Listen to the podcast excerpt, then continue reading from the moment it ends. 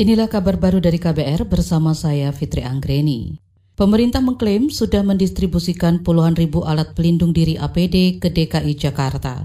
Juru bicara pemerintah untuk penanganan COVID-19, Ahmad Yuryanto mengingatkan rumah sakit-rumah sakit untuk mengajukan permintaan APD ke Dinas Kesehatan Provinsi sebagai pelaksana distribusi. DKI sudah kita distribusikan sebanyak 85 ribu APD yang kita kirimkan pada tanggal 23 dan tanggal 31 Maret. Kemudian Jawa Barat 55 ribu, Jawa Tengah 20 ribu, Jawa Timur 25 ribu, itu tadi juru bicara pemerintah untuk penanganan COVID-19 Ahmad Yuryanto.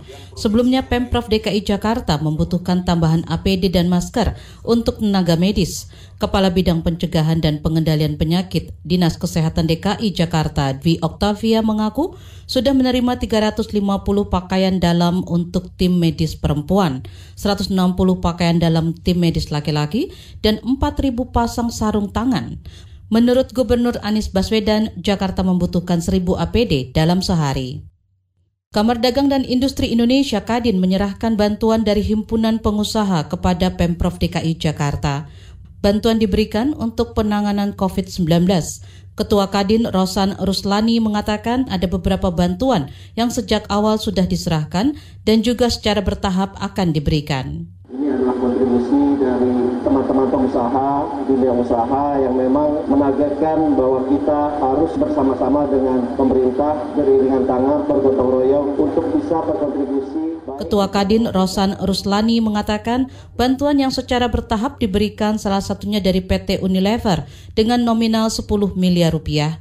Bantuan berupa penyanitasi tangan, sabun, dan produk makanan minuman untuk warga Jakarta dan tenaga medis. Gubernur DKI Jakarta Anies Baswedan menyampaikan terima kasih dan berharap gerakan gotong royong bisa terus terjalin.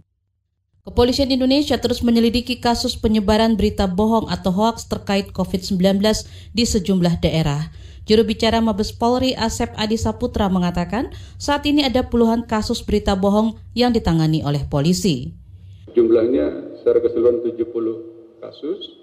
Kemudian kalau kita lihat uh, secara ranking terbesar tiga di atas itu adalah pertama Polda Jawa Timur dengan menangani kasus sebanyak 11, kemudian Polda Metro Jaya menangani kasus sebanyak 10, dan kemudian yang ketiga ini ya ada beberapa Polda dan termasuk juga Baris Krim yaitu Baris Krim Polri, Polda Jawa Barat, Polda Lampung. Juru bicara Mabes Polri, Asep Adi Saputra menambahkan, pelaku penyebaran berita bohong terancam hukuman penjara. Sebelumnya, juru bicara Mabes Polri Argo Yuwono mengungkapkan para pelaku penyebaran berita bohong mengakui perbuatannya karena iseng, bercanda, dan ekspresi tidak puas terhadap kebijakan pemerintah. Klub-klub Liga Premier Inggris dihadapkan pada dua pilihan selama wabah COVID-19 melanda, yakni pemotongan gaji para pemainnya atau dikenai tarif pajak lebih tinggi di tengah pandemi.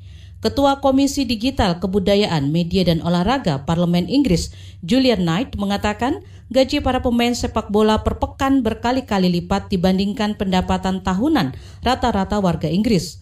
Begitu pula gaji staf klub yang bakal jadi beban dana jaminan sosial tenaga kerja. Sementara itu pembicaraan antara Liga Premier dengan serikat pemain terkait kemungkinan pemotongan gaji itu sampai saat ini masih menemui jalan buntu.